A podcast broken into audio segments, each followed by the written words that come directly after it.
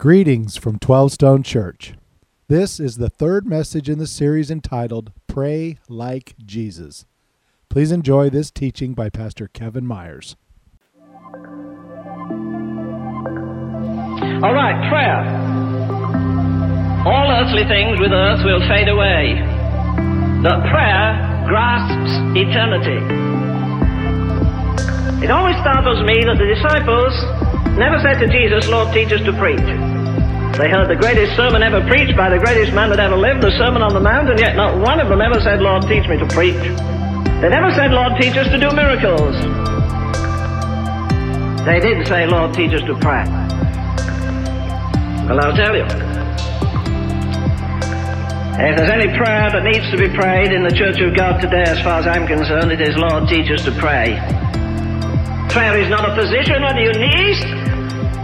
Prayer is not a position, it's a disposition. Prayer is almost the greatest human privilege that we have.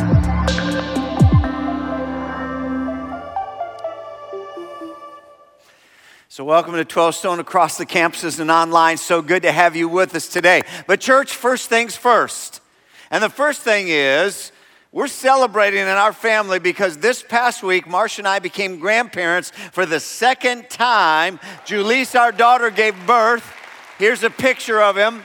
Myers Anthony Weigel, nine pounds, 10 ounces big boy, which means I did not contribute, obviously, but there he is with Papa. Beautiful boy, so excited, so happy. He's doing great. And and I, I you got to see this because I'm, I'm a grandpa, so I got to show stuff off, right? So you got to see this little video. Here's a picture of him getting his first bath. Check this out. And look at the hair. I mean, she has to comb the shampoo through his hair. Such a sweet little boy. We're so excited. Thanks for celebrating with us. Now, let's move on. Let's get to the teaching because God has some amazing stuff that's going to help us today when it comes to prayer and why that's so vital to our lives, how awakening that really is. Because if we knew what Jesus knew, we'd pray like Jesus prayed. If we knew what Jesus knew, we'd what? Pray like Jesus prayed. So often we think too little of prayer to give it big time, but Jesus Jesus, just the opposite. Prayer was so big to him, he wouldn't give it just little time. It was prioritized. In fact, he knew the most about heaven. He's from heaven, comes to earth. And prayer was a habit of his life. What does he know? And maybe if we knew what he knew, we'd pray like he prays. So grab your Bibles. We're going to turn back over to Matthew chapter 6 where we've been. Bibles are right underneath your chair if you just reach down or maybe you have to get up a little bit to pull that Bible out. We're on page 970 in Worship Center Bible. Across the campuses, you picked up your Bible perhaps on the way in. If you're on a mobile device, Matthew chapter 6, we're going to start reading verse 9. The disciples asked Jesus, teach us how to pray. His response was to teach him what is often called the Lord's Prayer. So page 970, Matthew chapter 6, verse 9, we read, Then this then is how you should pray. Our Father in heaven, hallowed be your name. Your kingdom come, your will be done on earth as it is in heaven. Week one, we talked about our Father. Then last week, we unpacked, Sean did his will, his way. We're going to pick up with verse 11, 12, and 13 today. Verse 11 Give us today our daily bread. Forgive us our debts, as we have also forgiven our debtors. And lead us not into temptation, but deliver us from the evil one. There are things that Jesus knew, and there's a clue. If you have your teaching notes, right off the top, there's a thought I want you to, to grab hold of. And, and the clue for this thought is Jesus teaching, Give us today our daily bread. And here it is there's a filling that leads to empty, and there's an empty that needs filling. There is a filling that leads to what, everybody? Empty. There's a filling that leads to empty, and there's an empty that needs filling. This thought is coming from the opening of this prayer in verse 13, this segment about give us today our daily bread. In other words, that Jesus is telling us something about his assumptions in this prayer that you would pray daily, that this would happen repeatedly, that this would be continually, that this would be a cycle, that this stuff would occur in your life. You would be in daily dialogue with God. In other words, he knew something like there is a filling that leads to empty and an empty that needs filling. Here's what I mean this happens when it comes to food. There's a filling you eat, but over a period of time, having eaten, eventually you get hungry again. You get empty. Now imagine somebody saying to you, you know what, I, I, I don't eat anymore. You're, you're like, what? You don't eat anymore? Yeah, I've given up on it. Why? It doesn't work. Well, what do you mean it doesn't work? Well, here's the thing I eat, I get full, but it won't stay full, so it doesn't work. because eventually I'm empty. And you would laugh at the person. You say, oh my goodness, that just means you don't understand the process. See, actually, it was designed for there to be a filling that leads to empty, and then there's an empty that needs filling. That's like this is what eating is. You just don't understand it. The, the same thing is true when it comes to our cars, right? You just, you know, you pour into your gas tank, right? And you drive for a while, miles, days, however long it takes you, but you do it long enough, and eventually what happens? The tank goes to what? Empty. By the way, I want to figure out who we are, so I'll test this across campuses. I want to know you're one of two groups, and I'll give you a moment, but I'll, first let me set up the group. You're either the group that it gets half on half empty, right? Half full. You're halfway, and you go right to the gas station and you fill it up. There's a group of you that are like that. Then there's a group of you are like, man, I am not filling that thing till I'm on fumes. All right, I want to know who we have. How many of our of you are when it's half full? You fill it up. I mean, you get to the gas station, you don't want to be caught without gas. All right, curious. How many of you are the you take it to fumes? I mean, you take it all. Look at that. I am in that group. Maybe that's the church we are. I don't know, but but that makes sense. It's like, why not use the whole thing before you fill it up? I get, but but but but if somebody says, you know what, I don't drive cars anymore. Why not? They don't work. What, what do you mean they don't work? Oh, I, I filled it and it just won't stay full. Well, that, that's because you don't understand the system. By the way, that happens in our relationships. In relationships, we pour in, like you say, oh, I pour into my spouse, I pour into my kids' emotions, I pour, I pour into my friends and, and co-workers and in small group. But you know what I noticed? After a while, well, that relationship just gets kind of empty and they want it again. So I don't do relationships anymore. you don't? No, they don't work because they won't stay full. You go, well, you don't understand relationships. It's kind of like bank accounts.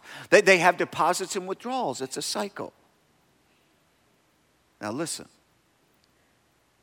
Same thing with our faith. See, we come in like on a weekend and we worship and, and, and we pour out to God and worship. We sing, and God pours into us, and we pray, we hear teaching, we keep pouring out to God, and God keeps pouring into us. It's a beautiful thing. But then, then comes Monday. And Monday, Tuesday, maybe you've noticed this. You don't feel quite as full as you did. In fact, sometimes it just kind of gets a little bit weak and you feel mostly empty. People say, well, you know what? I quit on worship and prayer. I don't do that anymore. You don't know it doesn't work. What do you mean it doesn't work? No, it doesn't work. You know, I prayed the other day, felt filled, and then it wouldn't stay, it wouldn't last. Well, that just means you don't understand. See, what if, what if our spiritual lives are more like eating, gas tanks, and relationships? What if it's designed to be a cycle, a system, a process? What if you're supposed to keep pouring out prayers so that God keeps pouring in? And the reason you don't stay full is because you don't keep pouring out prayers. See, what if Jesus knew something we don't know? What if he knew there was a filling that leads to empty and an empty that needs filling? What if this whole thing was a process? And you're like, are you telling me that, that, that feeling like you hit spiritual empty is normal? Yes. You mean this idea that I'm supposed to be a reservoir and God poured all that I was ever going to get all in me at one time? That's unrealistic? Yes. Well, then that would change the way I think about my faith and pray. Good. It's supposed to. It's a process. It's a constant, it's a continuous, it's a daily. It's a pouring out to God, and God pours into you. And there are many seasons, times in the process where, where you feel like you move toward empty. Normal. You're like, well, I feel empty sometimes spiritually. Then you're normal. I don't know if that's good news, but you're normal. And Jesus taught us pray daily for your daily bread. Pray over the things of your relationship, forgiveness from God and forgiving others. Pray for spiritual protection. Lead us not into temptation, deliver us from the evil one. The most practical areas of life in, in, in the material realm, in the spiritual realm, in the spiritual war you're in, make it an ongoing pouring out to God. Because what the Lord's Prayer really is, is a declaration of dependence.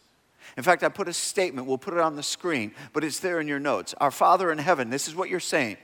I, we depend on you to fight for me, us, in the most practical areas of life. I depend on you to fight for me in the most practical areas of life. I, God, what, I, what, what, what this prayer has taught me is that I'm first, I'm going to depend on you. So write it down. It's a declaration of what? Dependence. I'm declaring. Jesus is teaching us prayer is a declaration to God, I depend on you. You're the source. I don't have a handle on all this. I can't make all this happen in my life. I'm not God, not supposed to be, not going to try to be. I'm going to pray. I'm going to seek you. You're God. Not only that, but in my dependent prayer, I'm acknowledging that you are the one who fights for me. I not only depend on you, but I know you fight for me. I love the way Joshua 23 states it.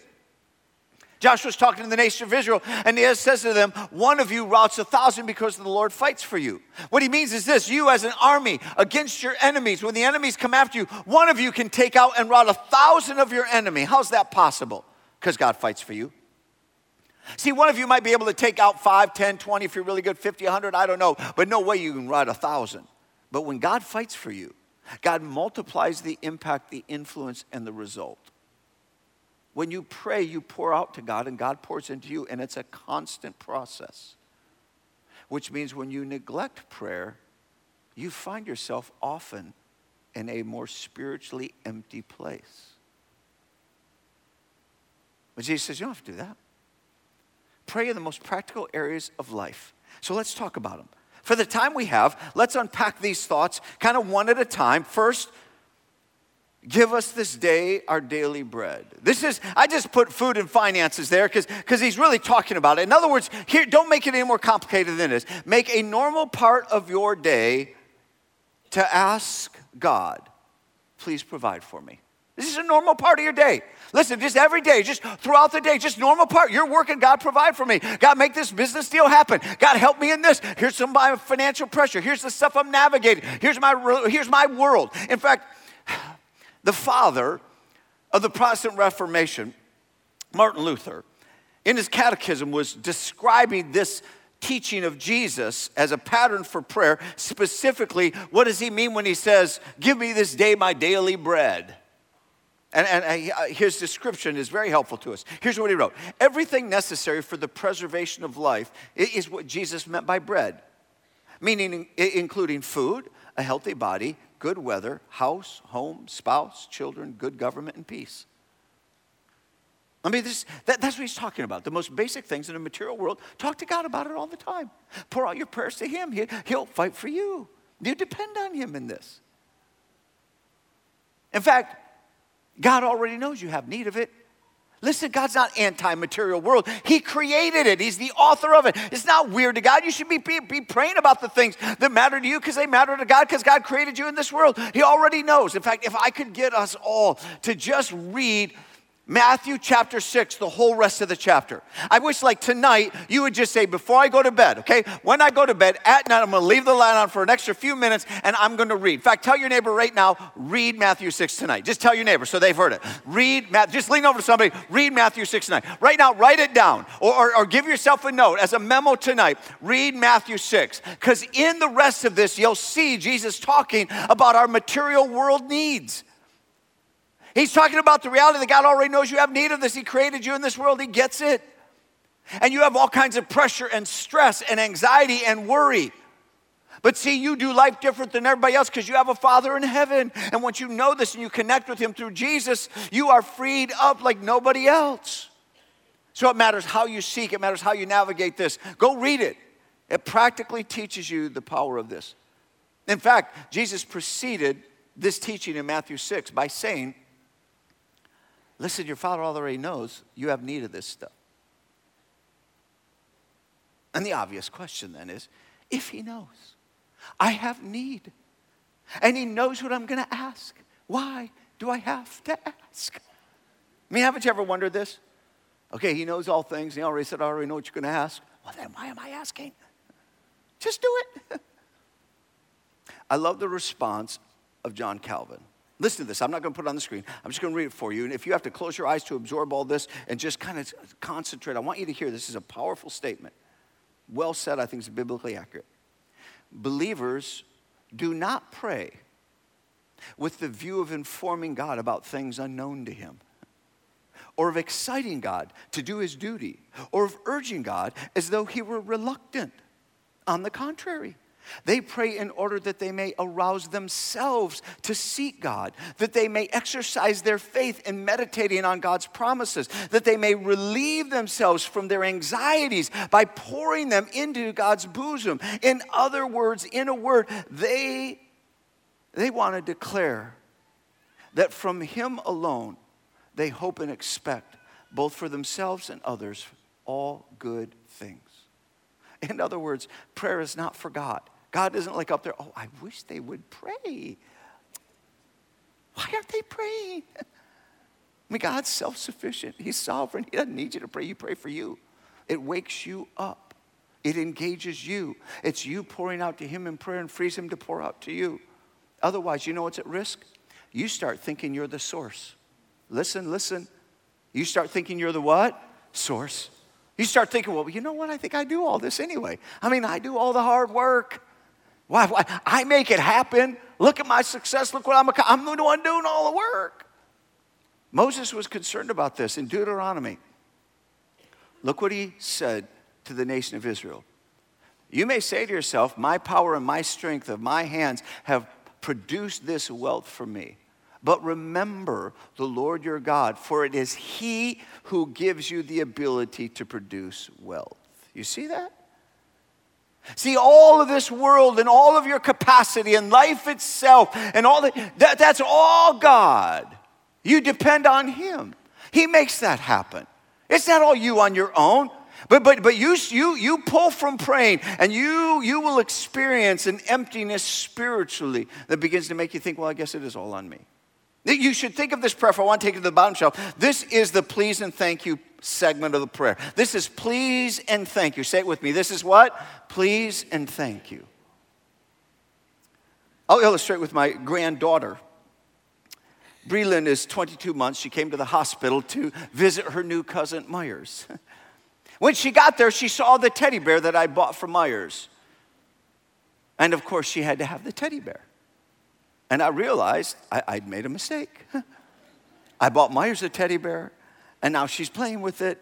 And you know, while she's feeding him and pampering him and taking care of him and having a little conversation with the teddy bear, you, you know I'm not taking the teddy bear away from her.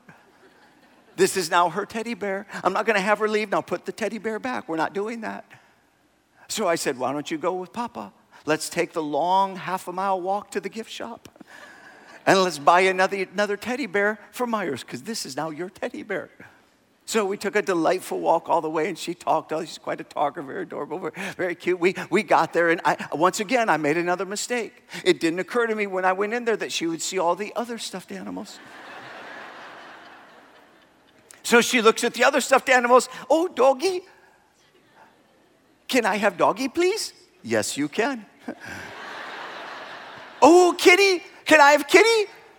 Please? Yes, you can. You can have anything you want. See, it is your daddy that must discipline you, it is Papa that indulges you. Daddy has to say no, Papa says yes. Someday I'm gonna say to her as she continues to grow up, I do not know why your daddy is so mean and why he says no all the time, but Papa says yes.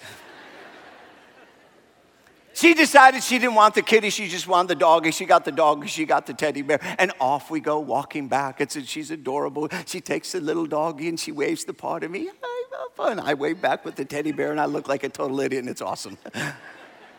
and then when it was time for her to leave, I, I walked her to the elevator. Apparently, my son took a picture because here's the picture he sent me. And there she is looking back. She's got her little doggy in her hand. So sweet. But before she got on the elevator, my son, once again, by the way, Joshua and Christina, they are great parents because they've decided that Breland can't receive anything or enjoy anything without a please and thank you. Otherwise, she'll think she's the source of all this because please and thank you form relationships, bond, connection, and clarity in life. And you want something, it's with a please. And when you receive something, it's a thank you. And so when we got to the elevator, he got down with her and he said, Now, did you tell Papa thank you for the doggie, for the teddy bear? Thank you, Papa, for the doggie. said, You're welcome, sweetheart. And off she goes. See, my son understands that how she handles please and thank you is formative to her life, defining to her future, connecting for her relationship. And that is me before my Heavenly Father. I have to be a please and thank you man before God. In fact, look at the picture again. Here's what I understand I am the little kid. In that picture with God, I am the little one. I'm the one holding his hand. I'm the one with please and thank you. And I pray daily, God provide, because it's over my head. And every time he does, including every meal, there's a thank you. Every good thing comes from him. I'm not the ultimate provider. Listen, if we were just to be blunt, I don't have it all together, neither do you. If you've ever heard me talk about these subjects, I'll confess, I know I'm supposed to lead like a man, but I pray like a boy. I know I'm that little one holding God's hand. I pray like a boy because I know that I don't have control over the economy and the world and how economics work, nor funding, nor providing in my family. I have all kinds of stress and anxiety and worry issues in my life. If it's all on me, I need God to provide. And I have challenges in relationship and family and finance and situations, circumstances and health and everything beyond me. I can't make it all happen and I have issues to navigate in relationship that where there's rifts and needs to be forgiveness, and I need forgiveness from him, and Satan tempts and, and, and, and Satan ensnares, and I, I, this whole thing's beyond me. And I pray my way up the mountain to success, and I pray my way through the valleys of, uh, uh, uh, of struggle, and it seems like I have as much or more struggle than I do success in life, and I don't have a handle on this. I'm often the same place you are, where I'm saying, God, I don't know how this is going to work out, and I'm working like crazy to make it all work, but it, it can't be all on me because I can't make it all happen because it's over over my head. You pretend it's not over your head, but we know you're just faking it. And you ain't faking it till you're making it. You're just faking it because you ain't nobody making it. Nobody's good enough. Nobody's big enough. Nobody's far enough. Nobody's got a handle on all this. Nobody does. I don't care how good it is in your life. And I don't care what size your problem. You may be managing $100 problems, $1,000 problems, $10,000 problems, $100,000 business issues, or multi-millions. It's irrelevant. It's all over your head. You're somewhere in that arena. And real men and real women really pray because they're honest about life. My Father in heaven, give me this day my daily bread because it's over my head. And I'm in an ongoing dialogue of pouring out prayers to God who pours into me. Please and thank you. How you doing with please and thank you? It's revolutionizing to prayer, and it's basic and core. The next. So Jesus takes us into this relationship and rifts, I call it. It's forgive us our debts as we forgive our debtors. Now, in the Greek, the core language, debts mean referring to sin. It's, it's the moral, uh, willful sin against God. And, and it, of course, our greatest problem is not for food and provision, it, it's sin and forgiveness. And, and God being so great, so kind, and so merciful through Jesus dying on the cross. You don't know that story. It's the best story in all of, all of humanity, all of history, that He will forgive you and He makes it possible through Jesus. Jesus paid your debt. So you'd be debt free before God. Oh my goodness. What is, what is equal to that? That's amazing. I'm forgiven. All my spiritual debt and sin before God wiped out. Are you kidding me? That's awesome. as I forgive others. Do you ever read that part and get a little annoyed? Like, don't you wish he just said, and forgive us our debts and just moved on? But he didn't. As we forgive our debtors. God, forgive me of my sin against you. So I'm in this ongoing dialogue of God, forgive me all throughout any given day. Whenever I sin and God's correcting me, it's just, just, just a normal process of prayer. But then, as I forgive others, I am far more comfortable with God forgiving me than me forgiving everybody else. I want God to release me from the consequences and the cost and the reality of my sin. I want Him to hold everybody else to theirs when they sin against me. I, and I know you don't struggle with this, so I'll just talk like you all are beyond it. Okay? Maybe it'll make sense. Because God challenged me on this when I was in college. And here's what I'm convinced of if you have difficulty forgiving other people, and by the way, just right now, hands up. For no other reason, I just want you to put, everybody put their hands up, just for a moment. Just everybody put their hands up for me. Just, just go with me. Just put your hand up. Okay, right? These are all the people who have difficulty forgiving others. Okay, now that we know that, now, now that we're clear, now that we know who we're talking about, when you have difficulty forgiving somebody else, if you want to know how to help you forgive others, spend more time thinking about your sin and what it costs God to forgive you. Dwell more on what it costs to forgive you, and you will get progressively freed up to forgive others. We tend to be soft on ourselves and hard on others. We tend to dwell more on what other people did to us and less on what we've done to God. Flip it, it'll help you. God challenged me on this in my college years. Two stories, same guy. Guy's name's Rick, friend of mine in college. Now, first story Rick had a Vega. If you are old school, and you know anything about Vegas, Vegas used more oil than gas. Not really a great car. And so that car was always breaking down. I had a Yamaha 175 motorcycle enduro, just a cheap little 10 year old bike in college. It didn't even have a license on it, no insurance. And I'd ride around the, the, the, the campus there, and that's it. I didn't have a car, I didn't have anything else. We were poor, uh, so be life. And, and, one day, he, his car broke and he couldn't get to work. He's like, he comes to my room, and Kevin, I need to borrow your, your, your motorcycle. I said, What do you mean you need to borrow? He said, Yeah, I need to go across down to work. I said, I, I, I don't take that thing out on the road. You can't, it's not insured. It's, and besides that, it's the only thing I own in the world. No, uh, no uh, you'll wreck it, you'll ruin it, they'll impound it, or it'll never get fixed. No, no. Oh man, you're my friend. You're my, oh, I'm begging you. Okay, you know that's right. And just like, listen, man, I, I don't trust you. I mean, I trust you, want to be trusted, but I know you, you won't do any. Like if you wreck it, it's wrecked for life. He says, no, I promise. If I do anything to it, please, I'm to lose my job. I'm to go to school. I said, oh, you're such a jerk. You promise. You promise. I mean, don't screw. I'm not going to screw up your bike, but if I do, I'll fix it. You promise it'll get fixed. Yes. Why would I be telling you the story if this went well, right? so, jerk that he is, a car stops fast in front of him. He can't shut it down. He drops the bike, screws up my tank, scratches up my bike.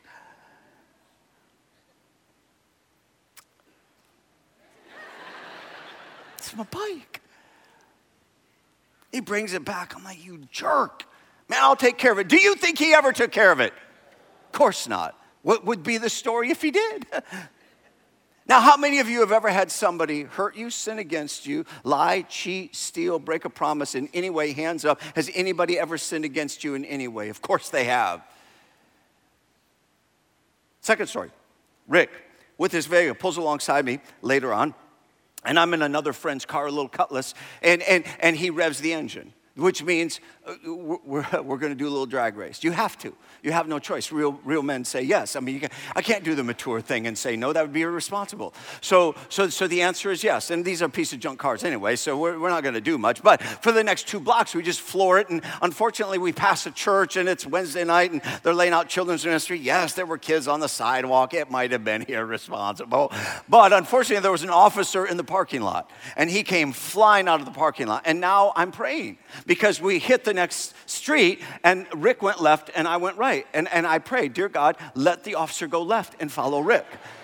I'm a good friend. Rick's already sinned against me. Rick deserves this, right? I mean, how many of you, the officer went right. How many, God, you didn't answer my prayer. How many of you ever been frustrated God didn't answer your prayer? I'm like, come on, God, answer my prayers here.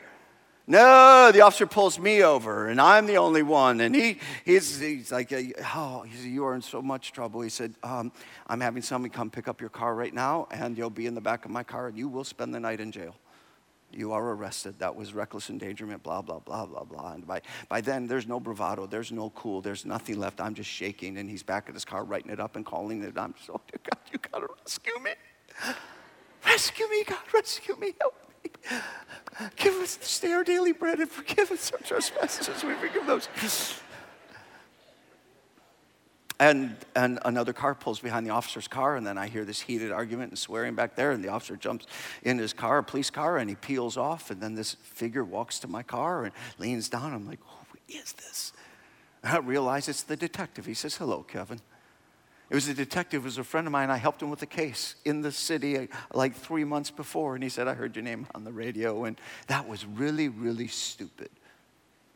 Consider yourself forgiven and freed up. Never, ever do this again. Goodbye. And he went back to his car. I didn't even start the car. I just sat there. I pulled up the window and I bawled like a baby. Oh, my God. I will never do that again until the next time, I promise. and I didn't. I kept my word.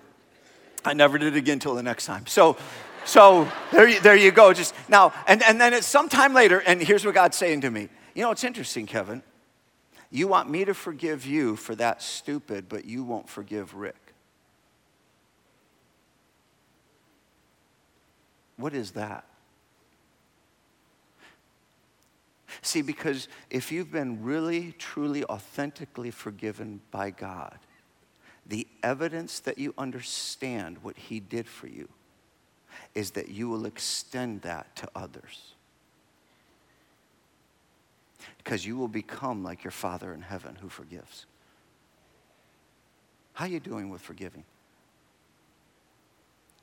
A couple weeks ago, I got pretty honest, talking about my estranged relationship with my father how things eventually broke down when the family broke down. And from age 17 on, I've never asked my father for anything, ever. We have no relationship. He knows none of his grandchildren. After that, a 20 something young married, just had a second kid, said, How do you deal with that? I have similar situations with my own father. I mean, how, how do you get through or over that? Do you ever really forgive? I said, Oh, yeah. I said, God, God walked me right through it. Let me give it to you. In fact, I'll give it to all of you the way I gave it to him, simple to the point. The first word is bitterness. Say it with me. What's the first word? Bitterness. The second word is forgiveness. Say it with me. Second word is what? Forgiveness. Third word is sadness. Say it with me. Third word is what? I said, God gave me three words bitterness, forgiveness, sadness. The first one is bitterness. Bitterness will destroy me. Bitterness is resentment and anger and hatred. It's the thing that gets inside you and undoes you. And forgiveness is supposed to resolve bitterness. I need to forgive my father. And I have. And I did. I worked through that in my 20s as God made it clear that if I don't release my father and forgive him, God isn't free to forgive me because I've never understood the requirement of the forgiveness of God. The depth of God's forgiveness will change me from the inside out in such a way that I will forgive and release others. And whenever that bitterness would creep up, God would just tap back in and said, Remember, forgiveness resolves bitterness. Stay with me. But the other word is sadness. And forgiveness does not remove sadness. I said, so there will always be, and there always has been, a little angst, a sorrow, a weight in my soul over what got lost, what should have been, the beauty of what should be family and relationship and father son, and what could have been cool if he would know his grandchildren and all the joys that we had in life that he could be a part of. Don't confuse bitterness and sadness. Forgiveness will resolve bitterness. It doesn't resolve sadness. Fine, let God help you carry your sadness, but use the power of God to release somebody else in forgiveness. How are you doing forgiving others? It's a big deal. This is a big prayer. Third, temptation and traps. And by the way, when Jesus said, Lead us not into temptation, but deliver us from the evil one, temptation doesn't mean temptation to sin. It literally is the Greek word for test or trial. So it means, Lord, don't let me come, come into trials and testings that are so great that the weight of it causes me to fall into Satan's traps and snares and fall into sin, where I ultimately destroy my life.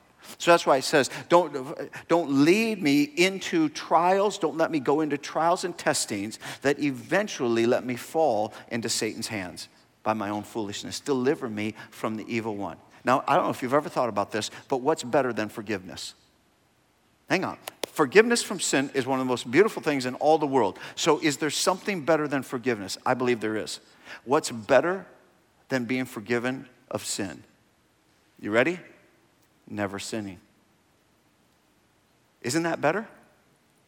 Like if Adam and Eve had never sinned, that's better than being forgiven because then nothing would have been destroyed. See, this last part of the prayer is deliver me from the evil one so that I don't even fall into sin. I'm so susceptible to his snares and his schemes and his plans in the spiritual world that the biggest thing happening around me is the thing that I don't see. I get lost in a material world, and I think the biggest prayer is, Oh God, provide for me in a material world financially and help me navigate the anxiety and the worry and the pressure. But that's not the big deal. The big deal is relationship because that's where I have all the rifts and that's where everything breaks down. But if I get the forgiveness of God and, and I get cleansed by him relationally with him and then get restored with others, I've gotten through some big stuff, but that's still not the biggest. The biggest is the spiritual spiritual warfare that I'm in. That's the real world, and that's what undoes everything. And that's the ultimate prayer that I need. Protect me, God. I need your protection. Imagine if you could see the scheme of Satan before you fall in it. In business and finance in family and relationships, in moral tests and trials and temptations. Oh, if I could see it before I fall into the trap and not be deceived by him. You would pray for that. No wonder daily you would pray, God, protect me spiritually and help me see what I cannot see. If I don't see the trap in front of me, I'm going to fall into it. How much of our lives are a wreck because we fell into traps we didn't see? By the way, if you've never seen this in Scripture, follow this. Peter, one of the 12 disciples, a young man, called by Jesus while he's fishing for fish and says, Follow me and become a fisher of men. He joins Jesus. Three years later, Jesus is now communicating that he's going to give his life voluntarily, die on the cross, rise from the dead, and be the Messiah to solve the debt of sin for all mankind. And he said, And you disciples, one of you will betray me, but all of you will deny me. And Peter says, Not me, not me. I will not deny you. And Jesus says, Yes, you will. Yes, you will. You're going to fall into Satan's trap because you're not going to see it and you will deny me. Now, if you've never seen this, let me read it for you. Luke 22 31. Then Jesus says, Simon Peter, Satan has asked to sift you as wheat, but I have prayed for you. I have prayed for you. I have what, everybody? Prayed for you. One more time. I have what? But I have prayed for you, Simon Peter, that your faith may not fail, and when you have turned back, strengthen your brothers. Stay with me. Jesus knew Peter was about to face his greatest trial and test in his life. And what did Jesus do for him? He prayed. That was it. I mean, you don't always say, I'll, I'll pray for you. I mean, like, that's lame. I want you to really do something. I want you to really help me. I want you to do something like practical. Th- th- listen, this has to arrest your attention. Jesus, God in human flesh, concluded the most practical and powerful thing he could do for Peter was pray for him. Maybe that's not so lame.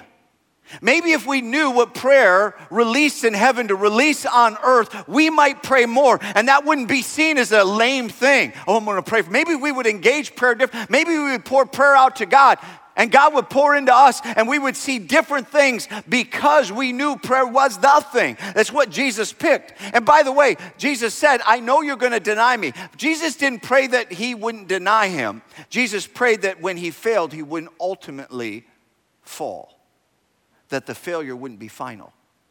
That after you fail, may you turn back and bring your brothers with you and be restored to what you were created to be and do. Don't let your failure and stumble, which will happen, be final. I've prayed that Satan won't get the victory out of this in your life. See, Peter was called to live sent. Live what? Sent. We've talked about that. Our 30th anniversary to live sent means God called us to something bigger. We're in the kingdom of God. We're not, we're not participants. We're not sitting back as fans of the kingdom of God. We're players in the kingdom of God. We're being trained and coached right now in this conversation. If you're a follower of Jesus Christ, you're on map, on mission everywhere God puts you. People near you and far from God are part of your mission. God's going to impact the world around you through you. You are the one He's going to use. You are His plan A. Not sit back consumers, but engaged carriers of the kingdom of God. But what happens is what happened to Peter. When we stumble, when we fall, when we have moments of failing, what did Peter do? Well, Peter went right back to fishing for men, or fishing for fish. He's like, you know what? That's what I used to do. I'm going to do it. In other words, he went from something great he was called to, to being small again. He lived small. He lived what? Small. He lived for self again. Hear me. One of the great conversations that should be happening among us is the awareness, and maybe this is why we're having a conversation for you today, that you know you've been called to live sent, but you know what's wrong with your life. You know best where you tend to stumble and sin and fall into Satan's traps, and he'll use that to keep you from being a player in the kingdom. And God came alongside Peter and said, Hey, come here, get out of the boat. and he said, Go feed my sheep. In other words, go live sent. I'm going to forgive you, put this behind you. Now go be a player in my kingdom. No wonder we would pray, Lord, protect me from the evil one. Because he has traps to undo my marriage, my family, my career, my relationship with my kids, my parents, my relationship with one another in the body of Christ. Churches face traps of the evil one. So learn how to pray daily. Pour out your prayers to God, and He'll pour into you for provision, for forgiveness, for protection. For His is the kingdom and the power and the glory forever and ever. And that was most likely not in the original manuscript, but it is consistent with Scripture. Look at First Chronicles. Yours, Lord, is the greatness and the power and the glory and the majesty and the splendor, for everything in heaven and earth is yours. Yours, Lord, is the kingdom. You are exalted as head over all. See, that's who He is. And because He is able, because He is willing, we pray. And prayer looks more like this imagery it's more of us pouring out prayers to God. And as we pour out prayers to God, God pours in to us. And there is a process of pouring in that leads to empty, and empty that needs filling, which is why prayer is daily. Now, you may have questions like, oh, I need to get more practical in prayer. Then send your questions in. Look at the bottom of your teaching notes, and you can see where to send them in. Next Sunday, we're doing town hall Q&A on prayer and get practical. I think it might be the most helpful thing we've ever done on prayer. So you can be a part of it by sending them in, and we'll do it next weekend. You might need prayer over one of those things, just as Jesus prayed over Peter. Having somebody pray over you, either an area of provision or area of forgiveness or forgiving someone, or maybe, protection spiritually, is the big deal for you. But first, we're going to read the Lord's Prayer together. So if you would, put your eyes on the screen and join me one final time in reading the Lord's Prayer. Let's join together. Our Father in heaven, hallowed be your name. Your kingdom come, your will be done on earth as it is in heaven. Give us this day our daily bread, and forgive us our debts as we forgive our debtors. And lead us not into temptation, but deliver us from the evil one. For yours is the kingdom and the power and the glory forever and ever. Amen. So, Father, the way you love us is amazing because you made it possible through Jesus for us to call you Father.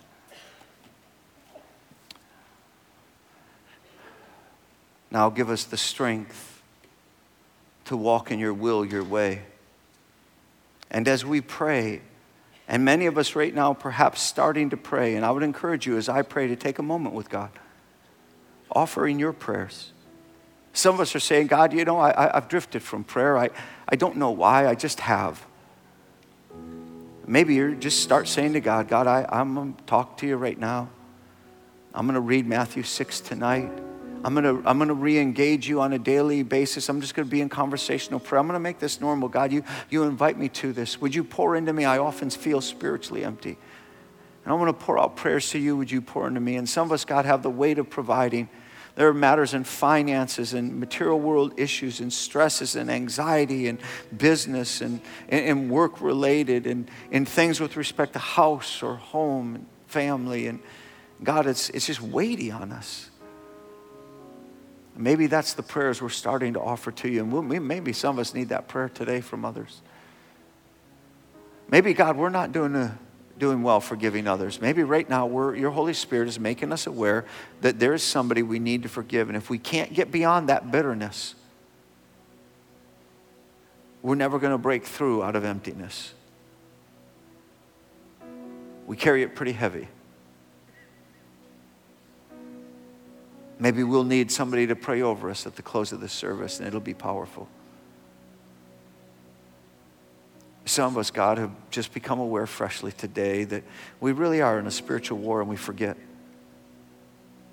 We need your protection from the evil one. He has so many schemes, we're so easily deceived. Oh, God. God, would you protect us? There's so much that you long to do for your church, for your people, for us. Would you help us engage you in prayer, the very thing that we pour out to you, so that you can pour out to us? Whatever is our individual next level of prayer, take us to it. And we trust you, for yours is the kingdom and the power and the glory forever and ever. Amen.